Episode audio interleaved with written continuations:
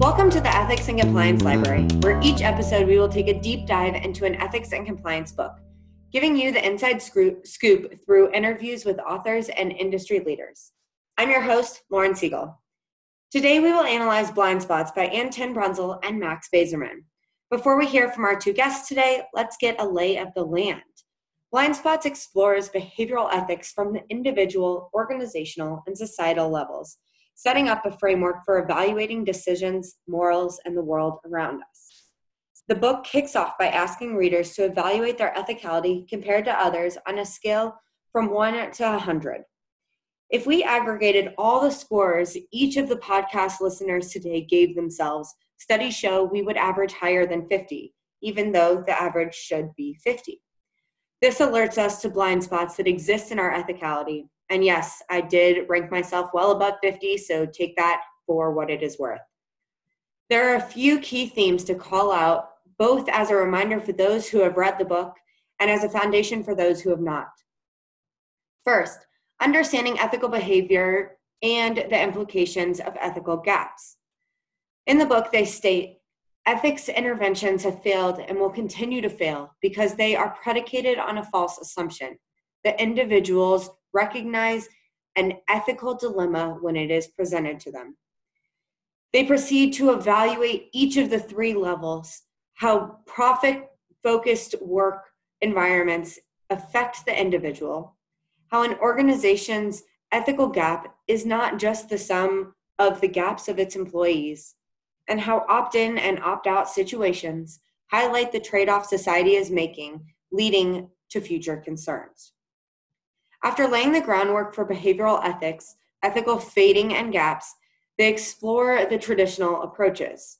On page 29, the process someone makes when faced with an ethical decision is moral awareness, then moral judgment, then moral intention, and finally moral action.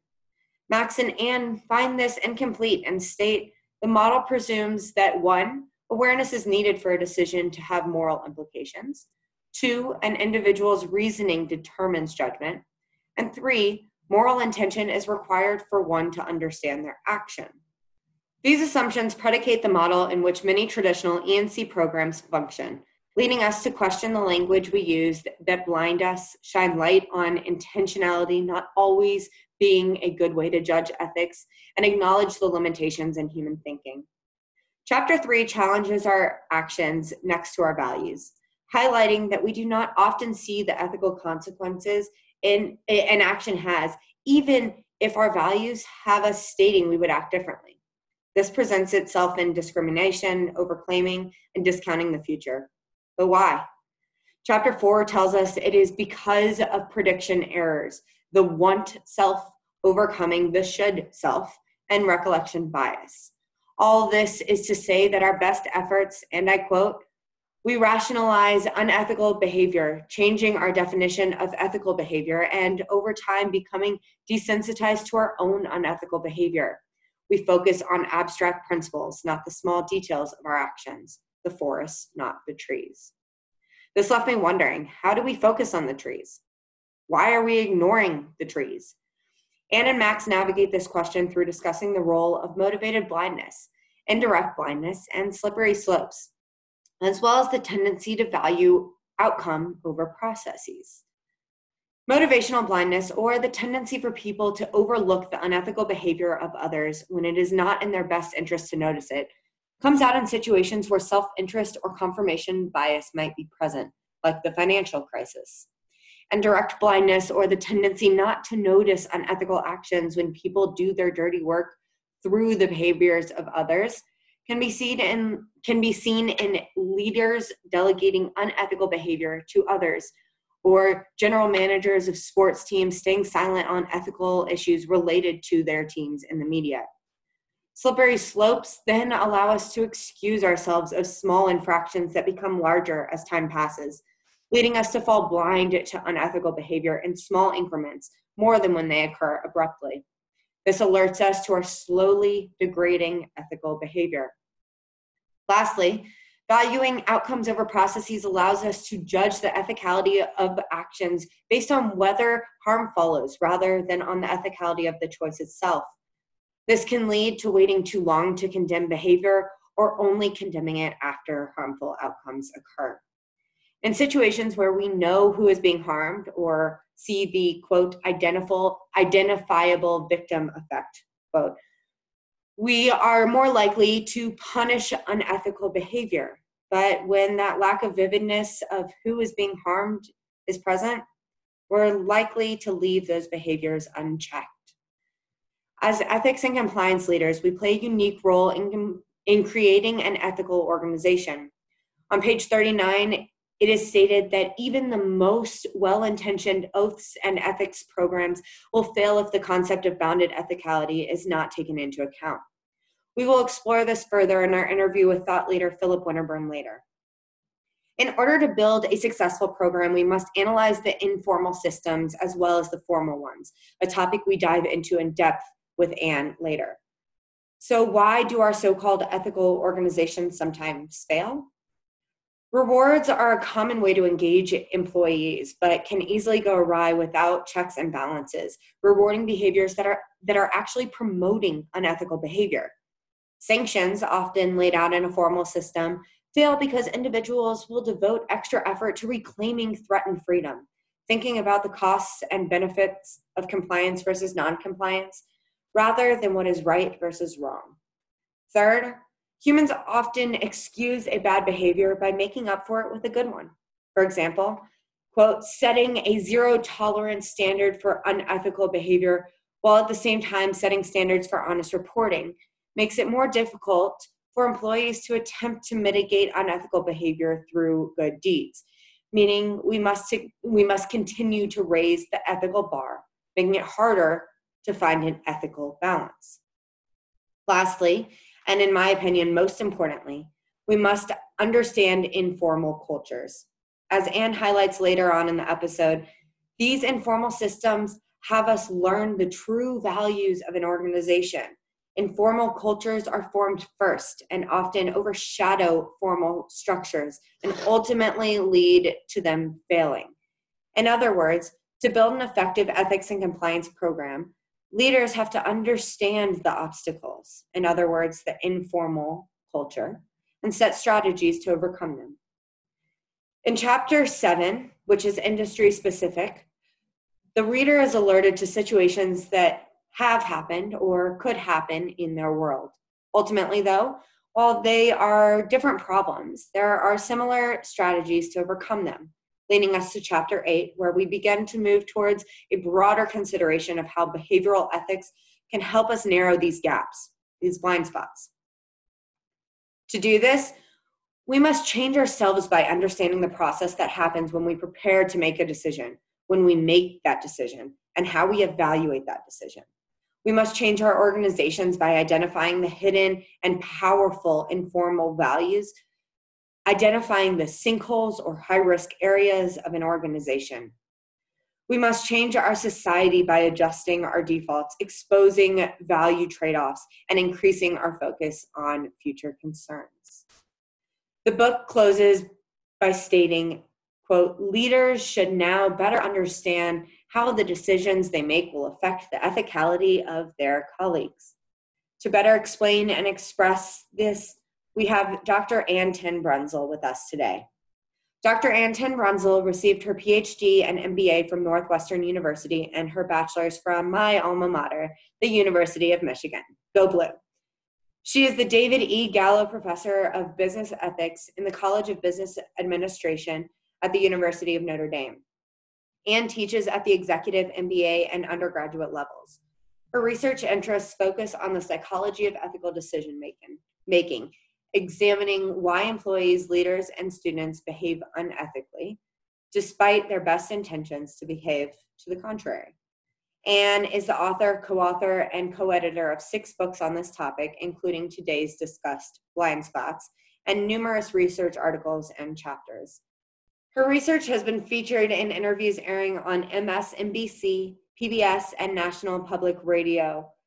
References to her work have appeared in a variety of publications, including the New York Times, US News and World Report, Sports Illustrated, Harvard Business Review, The Guardian, and Forbes, and in blogs for Psychology Today and Freakonomics.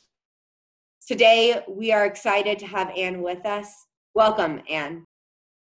Ann, I am so excited to have you here with us today. Many of the people listening to this podcast will have read Blind Spots or have it sitting on their shelf looking forward to reading it. And we're going to take a deep dive into it today. So now that I've read your book, it's sitting in front of me. Make it simple for me and everyone listening. Why does this book matter, especially given that it wasn't written yesterday? There's been a lot that's changed in the world. Why does it matter? Well, thanks, first of all, Lauren, for having me. So I think it matters because it takes a slightly different or maybe even vastly different approach to ethics than has been traditionally true. And when I say traditionally, I'm talking now maybe a decade or so ago, 2 decades. And that is, rather than focus on giving you ethical principles and showing you our ethical code, say as an employee, which turns out to be not very effective, it says, why is it that you, Lauren, as a good person who really cares about ethics, why might you stumble or really take a big fall and not realize it until it's too late for you and for your company? So it actually uses behavioral science, which is why it's the field was eventually named behavioral ethics, which tries to understand not the bad apples, but why every good apple can become a bad apple. What is it about themselves interpersonally? What is it about kind of the groups that they're a part of? And what is it about the organization that might cause someone with strong ethical values, with the motivation to behave ethically, again, still to find themselves in an ethical trap or dilemma? Definitely an evolving space and a challenging space for many leaders to be in, thinking about how ethics within their company or within their neighborhood or as an individual, how they are going to bring their full self to everything that they do and bring their morals to those decisions.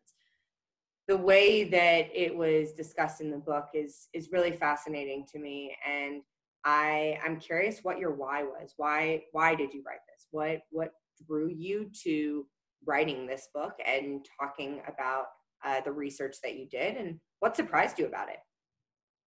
Yeah, so the main reason why is there was a big focus in my field when I was getting my PhD on how people make decisions that are biased from kind of an optimality perspective. And I was interested in extending that to say, it's not just optimality of decisions we care about, but it's also ethicality. So what are the biases? What are the tricks our minds, for example, play on us that lead us again from being a person with strong values to a person that then compromises those values? And then key to me is you don't realize that it's happening. If you knew what was happening, you'd be able to update your behavior and learn. And the problem is we seem to hide this from ourselves. And so I began this research really motivated by the fact that I think successful companies aren't just really good decision makers or full of employees making good decisions, but are also making ethical decisions. At the time, I have to say it was not necessarily welcomed in the business field. I can imagine. I always like to tell a story when I'm giving talks to companies of one of my first job interviews at a very well-known university.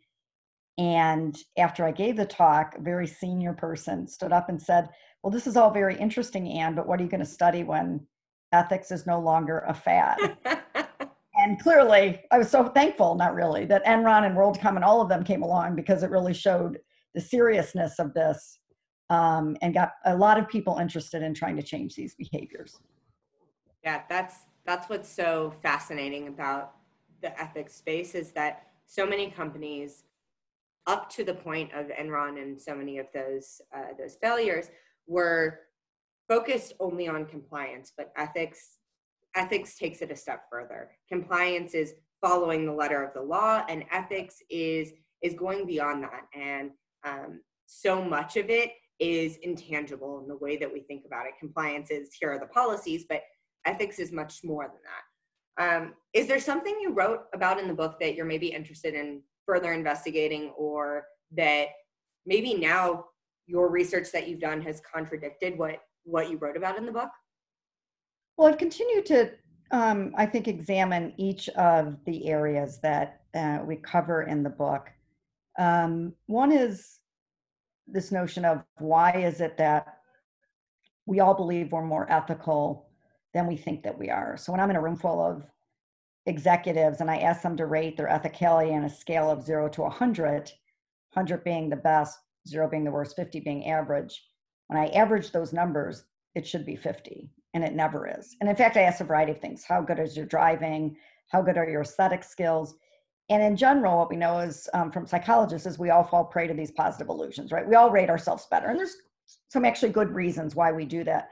But what I noticed, because I've been doing this for like maybe 28 years now, the same measurement, is that the ratings of ethicality are substantially higher than all. So everybody's inflating, but we're almost hyperinflation when it comes to ethicality. So it's a real problem because we really don't see where we might fall in this perception. So I've continued to examine why that is. So one of the reasons is we predict we're going to behave ethically. So when you're thinking, Lauren, oh, I'm going to be in a meeting, and if that person suggests we do this, or maybe says a comment that isn't appropriate, I'm going to stand up. And yet the time that you're in the meeting, you actually probably don't do those things. So we predict we are going to behave ethically, we don't, and then we recall that we did behave ethically. So I'm beginning to look at who's more likely to do that, and what are some interventions we can find. We also have continued kind of the work on framing. So when you were talking about compliance, I was just on a panel a few days ago, the legal profession, and that word came up, of course, a lot. And what happens is, the way we see a decision has a big impact on the decision that we make. And when we see it as a compliance decision or a business decision, which to me, those are pretty intertwined, it turns out that we tend to make less ethical decisions than if we said this has nothing to do, this is what we should do as an ethical company or as an ethical person. So we just published, a paper just got accepted on demonstrating this, showing what's different between different frames. And then continuing to look at kind of the ethical infrastructure of organizations, their communication systems, their sanctioning systems for ethical behavior, their surveillance systems, trying to understand how is it that the organization either helps or hinders converting your desire to blow the whistle, your desire to kind of stop bad behavior from your actual decision to do so. It's so interesting the way that companies have shifted their views on people blowing the whistle since Enron, since the DOJ update. There was an interview a few years back with Huey Chen regarding her work on the DOJ corporate compliance guidance from 2017. She said that the questions asked in the guidance were really designed to get officers to think about their program. And you said that the reason that you're asking all of these questions in the book is to get people to think. And that's exactly what the ethics and compliance officers have to do in their organization. But the concept of asking questions is a nice tie to the regulator's request, but very challenging to do. And you've now given them a framework to ask these questions, but rather than proposing the answer, you have a framework built for them. How do they put it into action? Where do they begin? So I think what I always say at the end of a talk or anything I've written is if you've gotten nothing out of this other than understanding that you're not as ethical as you think that you are, then I will have done my work. And so I think the very first questions have to be along those same lines. Where are your blind spots? In some other research we're working on, we're looking at sexual harassment and blind spots in sexual harassment. And one of the more robust findings that we're seeing is that when you admire and respect somebody, you actually don't think what they do is as bad as if you didn't admire or respect them. So that's just one example, right? So One of your blind spots may be all the people you admire and respect. If you hear something bad about that, you discount it. You might even actually shift the focus and say, oh, you're always a complainer, for example. Blind spots in your reward systems, right? What are you rewarding and what aren't you rewarding? And what I always recommend that people do here is really think about what people perceive to be rewarded. So we were doing a project on law firm culture. It's a group of 5 of us, and we were interviewed partners all the way down. And one of the junior associates told a story. They were not told never to make up your timesheet, right? It should be an exact accounting of what you do. And yet they described a story where this kind of star junior performer sat at the dinner table that they're all at and filled out his timesheet for a whole week, which was exactly against. And this person kept getting rewarded. So what does that send a signal of? They really don't care if you make up your timesheet. You'll still get promoted. So asking your employees, what do they think is rewarded, whether it's factual or not, in their mind, it is factual. And you need to understand what they think gets rewarded, how they think the system operates, because that's going to drive their behavior, not what you say is rewarded. Again, independent of the reality of both. I think you also have to look at what we call untouchables. So is there a department that is untouchable? You look at Enron, you can clearly see, you know, where the untouchables were. And as long as money was being made, we're not going to ask questions. Again, is it somebody you admire or respect? Is it a group that's isolated, kind of their own little group, and maybe have developed their own norms? So I think looking at who might be or which division might be. I was actually working with a company, and the CEO said something I thought was just directly in line with this. They were going through ethical dilemmas that had been incorporated in that company. And then people, as a senior leadership team, somebody would step and say, that was my dilemma. And then they would describe what happened. And one of them was a person that was not engaging in appropriate behavior. But the CEO kept saying what a star this person was over and over to everybody. Everybody knew that that was the favorite, that was the star. So everybody said, I would hold no chance in going to tell the CEO that this person had engaged in bad behavior. It would just hurt me. So that CEO said, I'd never again will kind of distinguish among people because I want people to come to me about everybody. So again, this is taking a deep look at you and your company and saying, whose behavior don't we question?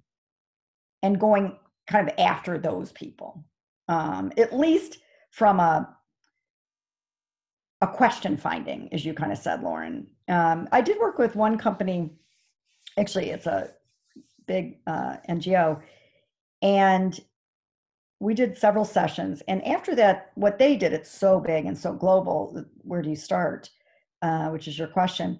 What they did is they had, it was based on some of the things we had talked about, they had their leaders rate their ethicality, and then they had the subordinates or employees rate their ethicality. And where there was a big gap, they started there. It doesn't mean the subordinates are wrong or right. It doesn't mean the leader is right or wrong. But what you think you're doing is very different than what your employees think you're doing. So that was how they kind of began in identifying these blind spots.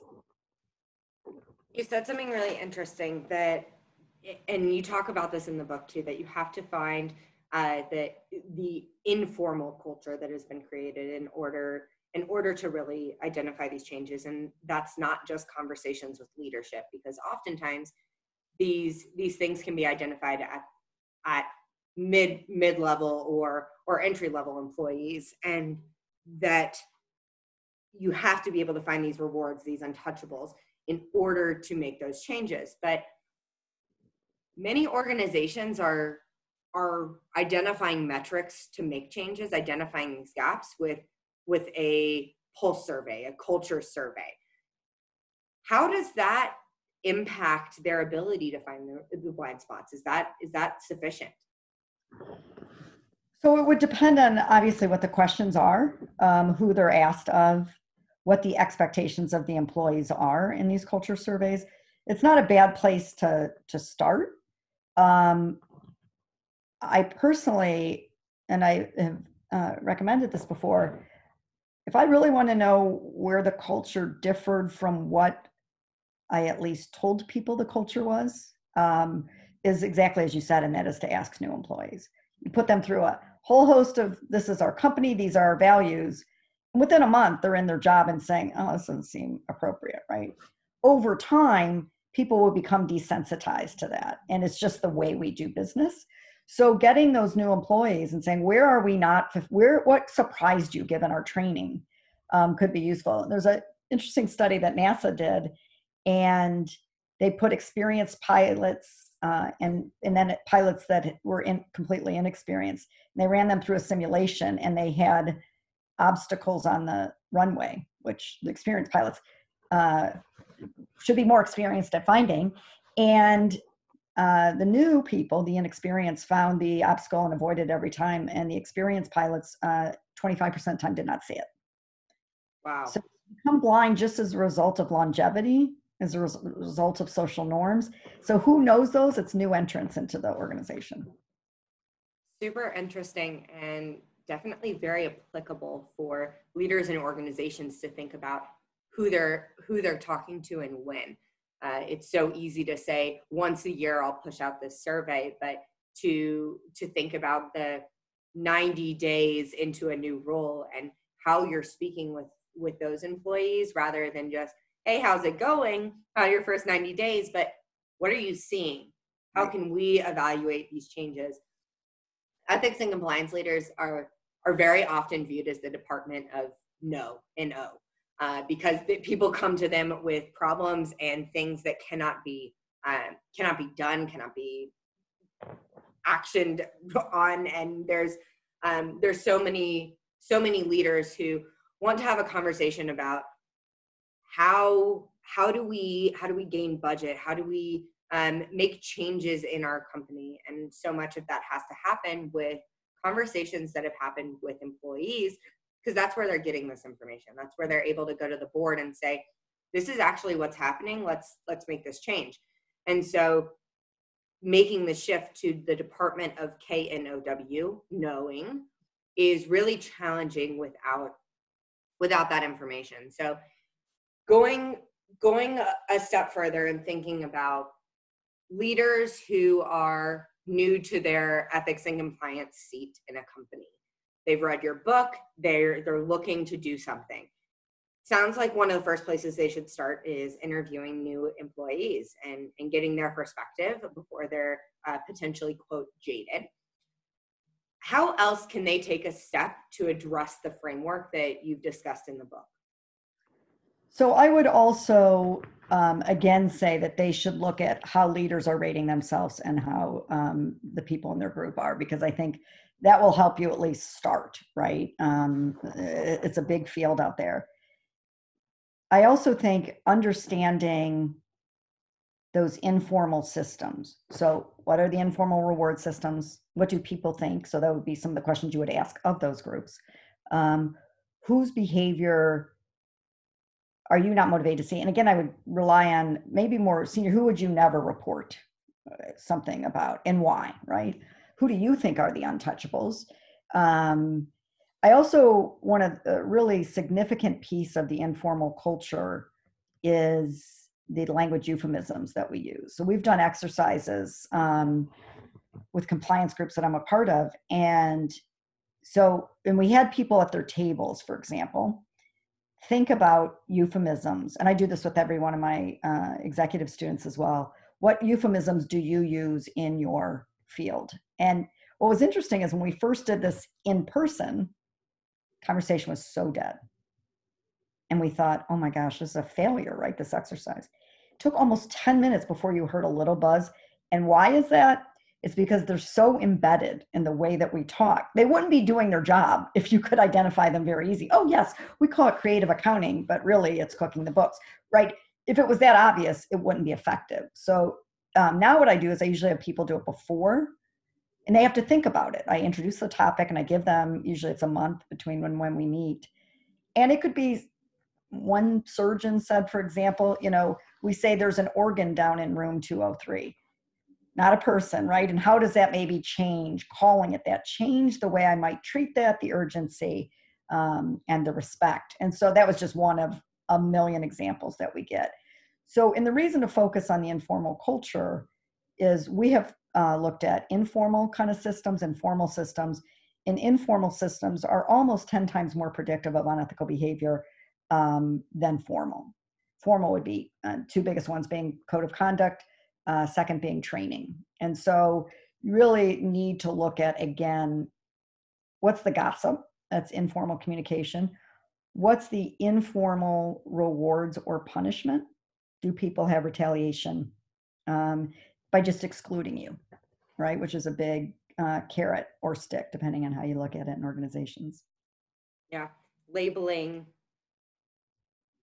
behaviors, labeling words and actions in an organization can be very hard. Doing it for myself as an individual, as you were saying that, I'm thinking about the things in my life that I say and mean something different. And that's a really hard thing to do. Organizations are really plagued with so many challenges on a day-to-day basis, ranging from this is how I'm going to hit my quota all the way to this is what the board told me I have to do, and now I have to figure out how to do it ethically. And it no longer is just we have to do what is right for our shareholders. That's not the reality of the world anymore. Organizations that are only focused on shareholders are going to fall behind. They're going to be seen in the public eye differently because there is a shift towards stakeholder capitalism. It is about your employees. It's about your consumers. It's about the board as well. It's about your shareholders as well, but there's so much more and there's so many more people involved. How do you feel that Blind Spots supports, rejects, or amplifies the stakeholder capitalist movement? You know, that's a great question, Lauren. And a significant portion of my work, as I alluded to, is this notion of how we frame the decision has substantial impact. So in this paper that was just accepted, we find that a business frame leads to more unethical behavior. But more important, we begin to identify what the differences are. So we find that in a business frame, we are less likely to think of others. So you just don't mention the impact of the decision on others. This is people that are trying to think of it in either a business or ethics frame, the exact same decision. So you're less likely to mention others. You are engaged, which is interesting, in more of a cost-benefit analysis in business frame, and you're at what we call lower level of control, meaning you're really focused on feasibility. What makes sense for me in this moment at this time? Versus in an ethical frame where we think more about others, we don't engage in cost benefit analysis. We just do, there's no calculation. It's the right thing to do, right? I don't have to weigh these pros and cons. The right thing to do is this. And we're at a higher level of control, more, how do I desire to be? How does my company desire to be? So this question about stakeholder capitalism, I think, is directly related to that work because it examines the frame by which we look at the decisions. And it's reframing what is a business frame. And so one of the things we have found is that if you are, so let's say, Lauren, you're in a business frame, and I tell you to think about others, I kind of prime you. Well, then suddenly your behavior is as ethical as people in an ethical frame. So simply intervening, and that's in some sense what stakeholder capitalism, as long as you can make it salient to the decision maker, because you're, in some sense, by saying stakeholder, you're expanding whose interest. I think you're also probably increasing the control level associated with that. So you're getting people to think broad. So high level of control, which is related to ethical behavior, just means I have a broader, I'm more at a forest level rather than a tree. And I think that's what stakeholder capitalism is doing as well. The cost-benefit analysis, it's really strong. So if you're in an ethical frame, and then I then tell you to weigh the pros and cons of your decision, you are as unethical as somebody in a business frame. That I don't have an answer. So that's something that really needs to be investigated. Cost-benefit analysis is awesome. It's a great tool. I'm an engineer. I love it. When I decided which university to go to, I had my whole kind of cost-benefit still 25 years later. A lot of government proposals require it, but there is something about engaging in a cost-benefit analysis that leads you to more unethical decisions. And so I think we really just need to think about why that is. There's some research that shows that it causes you to, it leads to more depersonalization, which again then would be related to thinking about others. So I think we have to rethink kind of this cost-benefit analysis to make sure we're including the right inputs in it.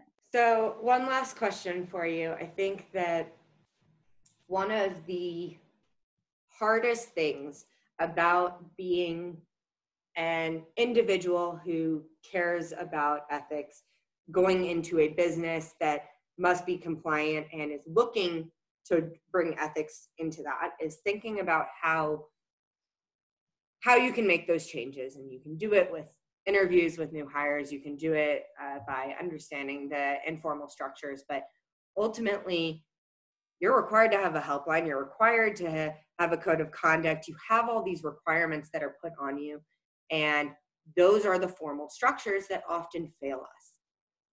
How can we think about these formal structures in a way that doesn't limit our ability to identify the informal? That's a great question. It's not like they don't matter, right? They just matter to a smaller degree. So I would never want to go on the record to say that formal systems don't. They sure do. I think where you run into problems is when that's all you do. And you feel like, yep, we checked the box on these formal systems. If you think about most formal systems and even compliance, it creates a floor. And if that's all we have, we know from decision-making research, we're gonna anchor to that floor. And then there might be this slippery slope that occurs that even brings us below that floor because we've justified ourselves that this is okay from some of the biases we talk about in the book. So what's really important is that you have an aspiration. So it's beyond just this is the minimum and this isn't going to be acceptable. This is what, and you should have something that you're striving for that is something that people can actually attach themselves to. So one of the things we say in the book, example we give is a company where they tell 4 stories. It was one of their training of people who are now vice president and above. And it turns out that they all blew the whistle when they were new employees. And that's at the end, but it really shows this is what we want. This is what we will reward. So it's, in negotiations research, which I've also done, you talk about a reservation price. This is the bottom line. And then you talk about your aspiration. And the point is you can't have either of those alone. So if all you have is your reservation price, in this case, the formal programs, that's all you'll do. You will anchor on that, and that's about where you'll end up. If all you have is this lofty aspirations, well, there may be frustration because you're never going to get there. It may be impossible. But when you have both, you shouldn't focus on either. You will actually find hopefully someplace in between. And then I always think we should look at how organizations learn and innovate, bringing that in to say that every day we still need to be better. So this notion of continual improvement. Well, and as we wrap up, is there anything else that you want to tell our listeners today about blind spots, about the field of behavioral ethics? I think we've kind of said it all, but I would say that it's a noble career, actually. I think of those in the compliance space. I've talked to so many of them. I admire them. They lose sleep. They don't take this lightly. I think there have been great sources of support that I have seen in conversations like this and in conversations among them. I know some of the people that are in some organizations that are in the spotlight right now, and I've talked to them and they said it's this group that I can, really try to, and it's across industries that I can, begin to identify where we go from here. So I think it's realize you're not alone. I think it can be a very lonely field.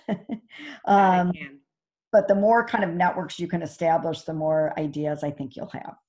That's wonderful. And it's almost like you were plugging the Converge community where we can continue this conversation around blind spots, around behavioral ethics, talking with your peers globally to continue learning in this space. So thank you so much, Ann. I really, really appreciate your time today. I know all of our listeners were very excited to engage in this conversation with you. So we look forward to opportunities to continue learning with you in the future.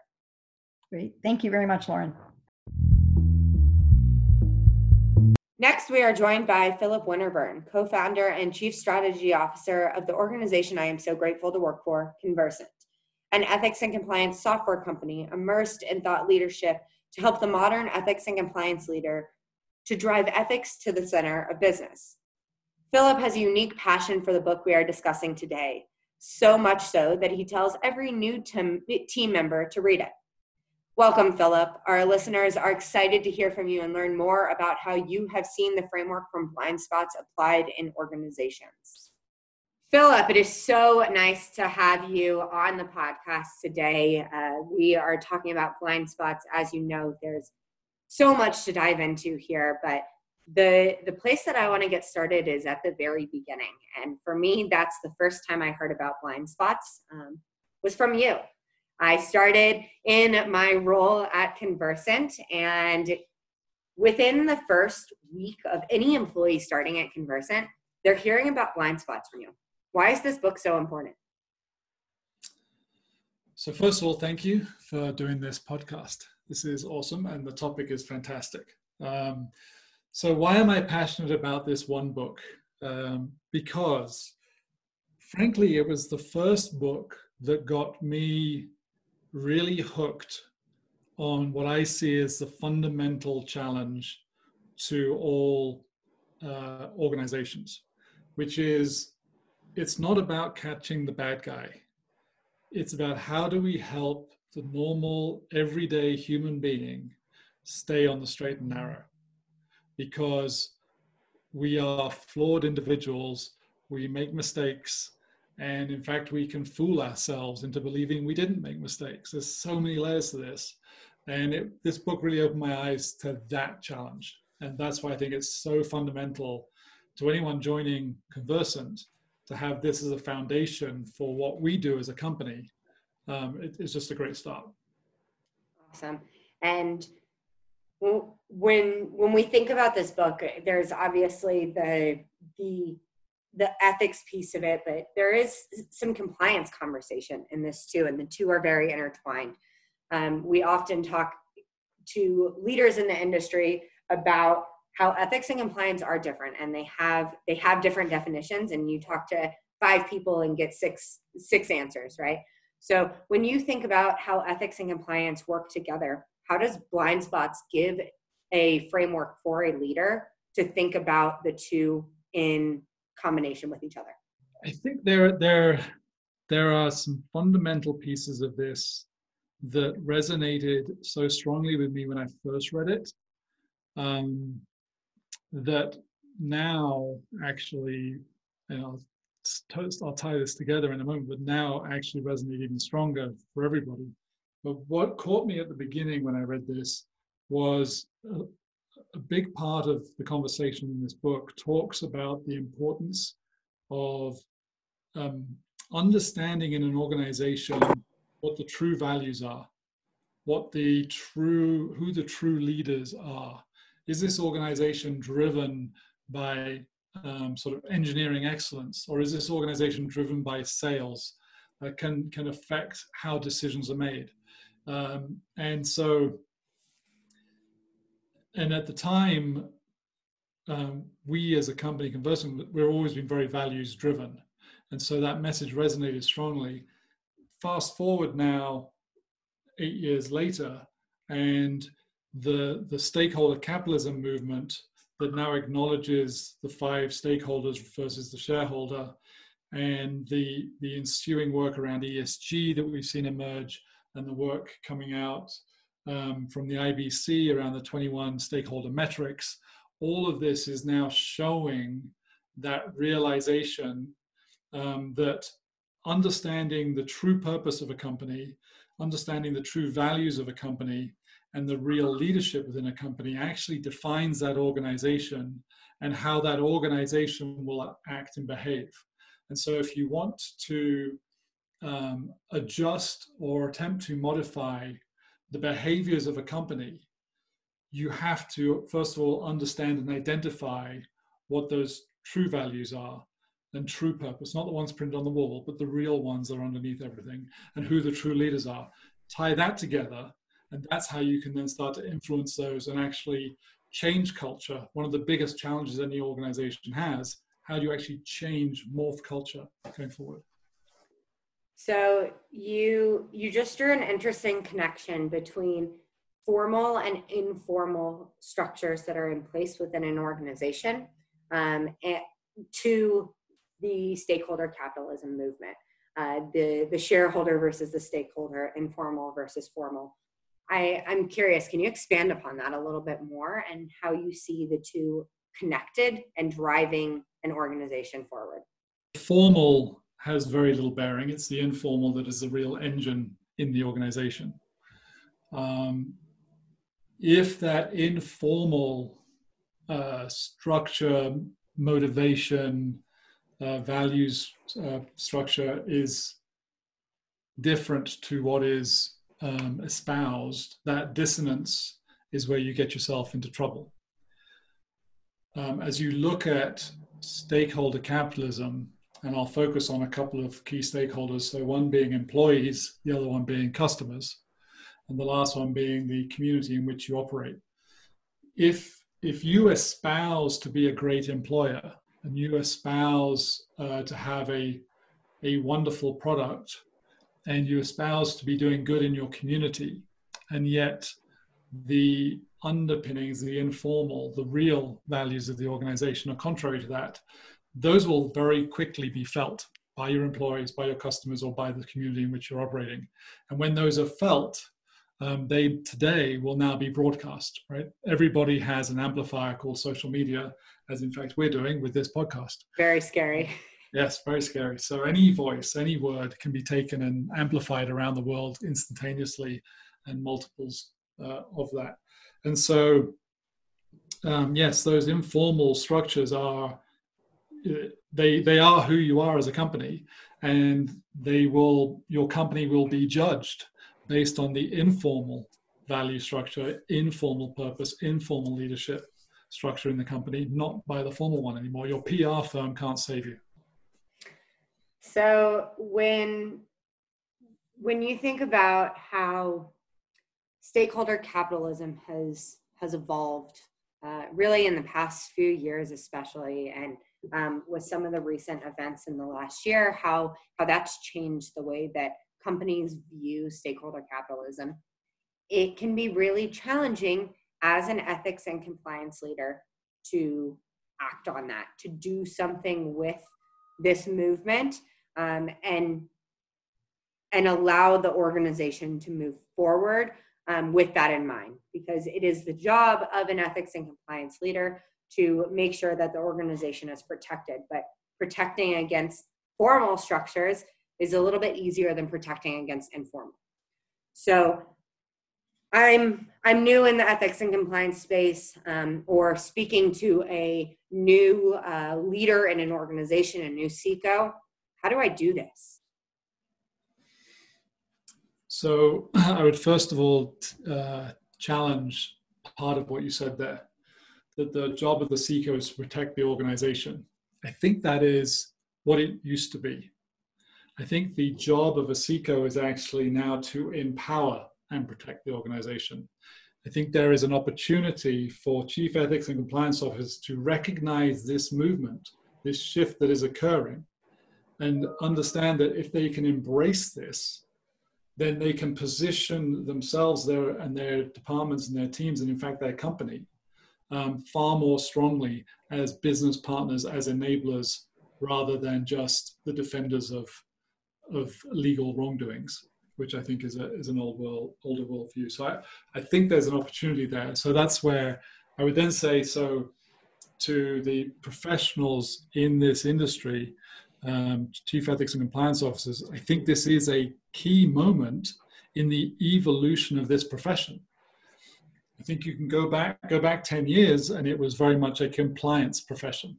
It evolved into ethics and compliance, and it's evolving again. It's continuing to move forward.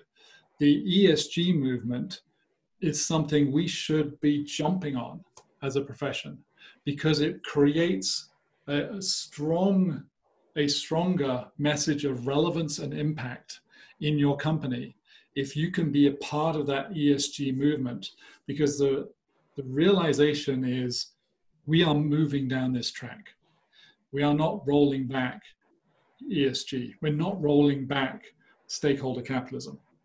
And so if that is the case, if that's where we're going, then the old world view of ethics and compliance has to evolve or die. And so the opportunity, I think, is to embrace this, jump on it, and let's look at the new metrics that are published, the 21 key core metrics that they came out with. How can you, as a chief ethics and compliance officer, dive into those and identify the ones that you can actually impact or elevate or provide transparency around, and start bringing them up in the organization and actually create that movement and fuel that movement and be seen as a leader in that conversation? It's exciting. It's hard. Change is hard, but there's definitely passion in your voice when you're talking about this. And I think in understanding more about the industry every day, there's so many ethics and compliance leaders who have this vision of what the industry looks like and are no longer wanting to explain to their friends and families and coworkers what they do as check the box. So we're moving into this new space of ethics and compliance, and there's why can I not use words? I heard a podcast with Brené Brown, who was talking about the relationship between trust and vulnerability. That if you are asking employees to speak up, to be vulnerable, there has to be trust built. Otherwise, you're just asking them to be compliant. So as we think about how to create trust, Ann says that part of that is helping your team, your leadership, to understand those informal structures. And one of the ways she suggests doing that is interviewing new hires who aren't yet in a position to see the organization in a certain way. I'm curious, how else do you feel that leaders can begin to understand the informal structures to build trust in their organization to allow employees to speak up? Trust, to me, is at the core of all of this. And Tom, when you talk to Tom about this, he knows I talk a lot about organizational justice. I think that is fundamental. If your organization does not have I'll use the word perception because it's perception that counts in this case, a perception of organizational justice, then you will erode trust and you will fail. So I think anything you can do to promote the perception of organizational justice, ideally the actuality of organizational justice, goes a long way. People need to know that the rules apply no matter where you are in the organization.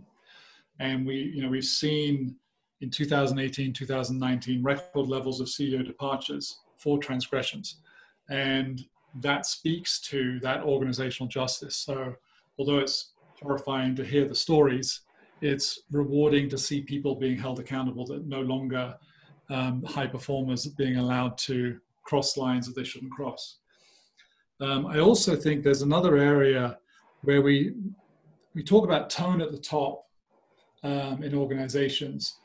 And I actually think that does us a disservice. It's more about action at the top.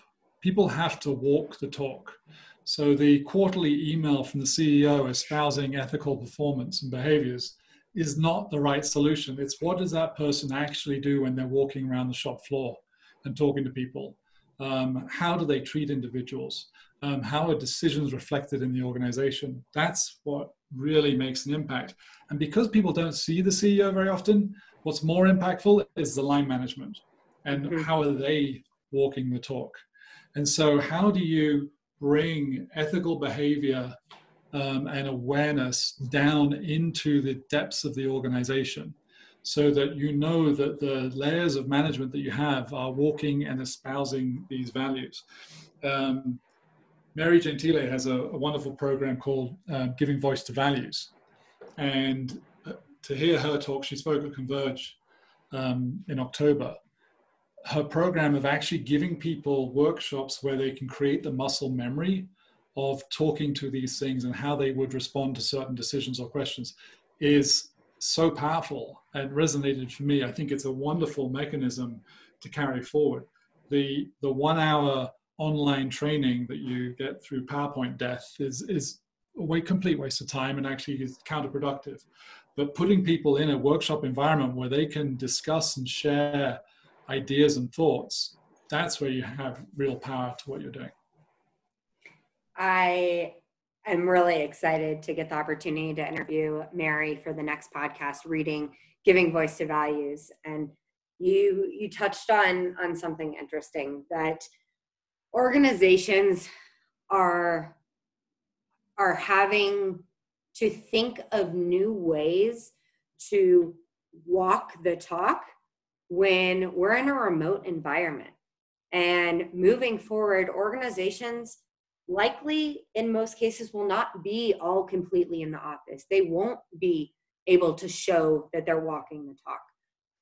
In your experience of working with organizations in all industries at all levels, how have you seen this done in a way that we can actually action today?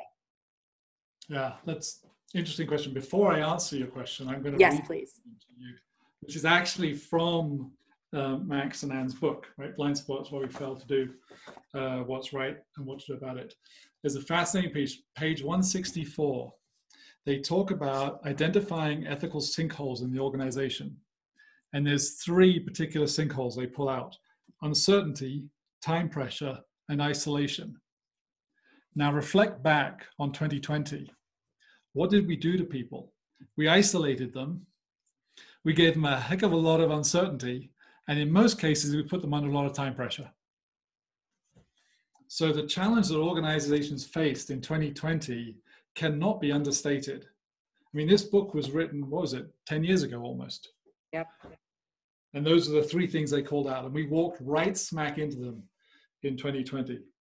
It's funny, first of all, that you know the page, that you know those things is great. And it just shows the passion that you have for this book. But I think there's also something to be said for change being a constant. And it's something we talk about every day with ethics and compliance leaders, that that you can read a quote from the recession back in 2008 that you would think was written yesterday about the pandemic. And there's so much of that you see in this book, and that's why it is such an important piece. Yeah, absolutely. Okay. So to answer your question, which is about isolation, how do we do this remotely? So yes, I do believe that even after vaccinations and everything, and we start going back to work, I believe there will be an increase in people working from home as a result of what we've gone through.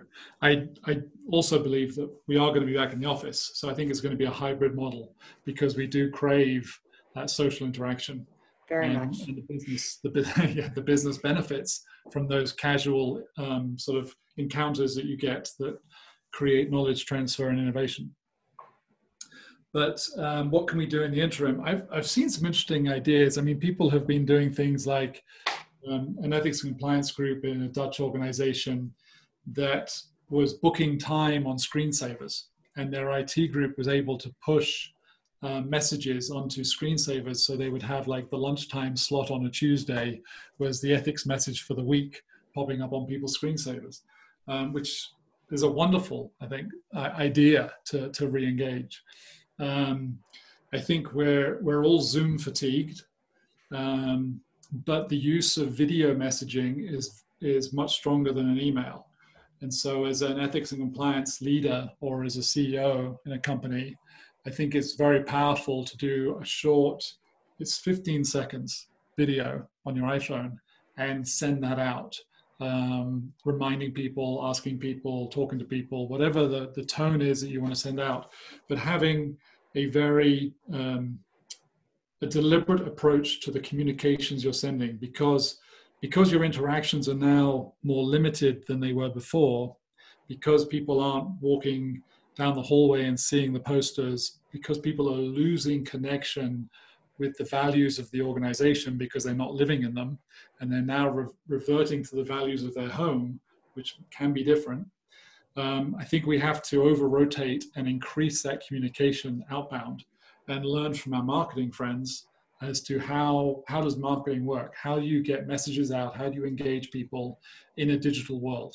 And there are absolutely ways to do it. There are patterns to use doing that in terms of video outreach, web-based communications, injections on screensavers, wallpaper, login messages when you connect on your computer, they get a first message. There's all sorts of techniques you can use to do that.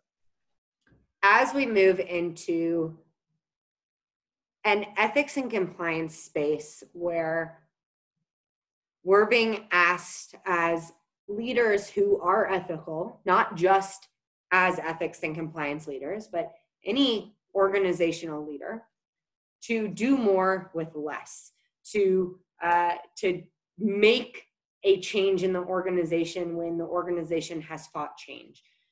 How do we take the things that are given to us in this book? How do we take this framework and take small steps? What is our first small step to look at so that we're not taking on a project that is going to fail? The easy answer is it depends, because it does. But I'll give you a more specific answer because that's a little bit of a cop-out. I would say if you're starting with a blank sheet of paper and you're looking at 2021 and saying, what am I going to do this year? My budget's been cut X%, but there's this whole ESG movement and accountability and social media tweets happening all over the place. What am I going to do? Right? How do I handle this? So I've got less resources and bigger risk, more risk. First of all, it should always start with a risk assessment because you have to tailor this to your particular risk landscape. So where are your challenges? But secondarily, specifically to this conversation, I would say taking the time to really understand the true values, the true leadership, and the true purpose of this organization. So you get a feeling for the real culture that's here. And if you've been in the company for 10 or 15 years, you may have a strong feeling of what that is and maybe have someone else do the research for you. It is just talking to people and going and digging in to get that information. But identifying that, writing that down and holding that up as a statement of fact of this is what actually we're operating with is will give you clarity in terms of how you then address the risks that you've identified in your risk assessment. So that's where I would start. Wonderful. Well, you've given listeners a lot to think about, a lot to act on. I will close with one final thing. I lied. My last question was not the final one. Is there anything else? There is one more thing I would say. This is the most exciting time, not just in ethics and compliance, but in business. I think the business world as we know it is going through a fundamental shift that has been driven by a whole bunch of technology changes and advancements, societal changes and advancements. But we now live in a world where organizations are being held accountable for their actions at unforeseen levels. And as a result, organizations are shifting in general to be better versions of themselves. And I think it's such an exciting time to see that movement happen where one by one, these companies are moving to higher causes, to altruistic purposes, to minimizing their impact on the environment and completely shifting their perspectives of what they're doing and how they make money. And it's just so incredibly exciting and empowering. I'm super excited to see the future. I think ethics and compliance itself is positioned really well to capitalize on it. And if 5-10 years from now we haven't, then that's our own fault for not taking this opportunity because the opportunity is right there in front of us to be grasped. So I encourage everyone who's listening to this, grab it with both hands, let's dive straight in and let's have some fun with this. It's going to be awesome. You heard it here first, everyone. It's time to pick up dig deep, put on your gloves, and get down into the nitty-gritty of ethics and compliance, of changing the business world. Thank you, Philip. We really appreciate it. Thank you, Lauren.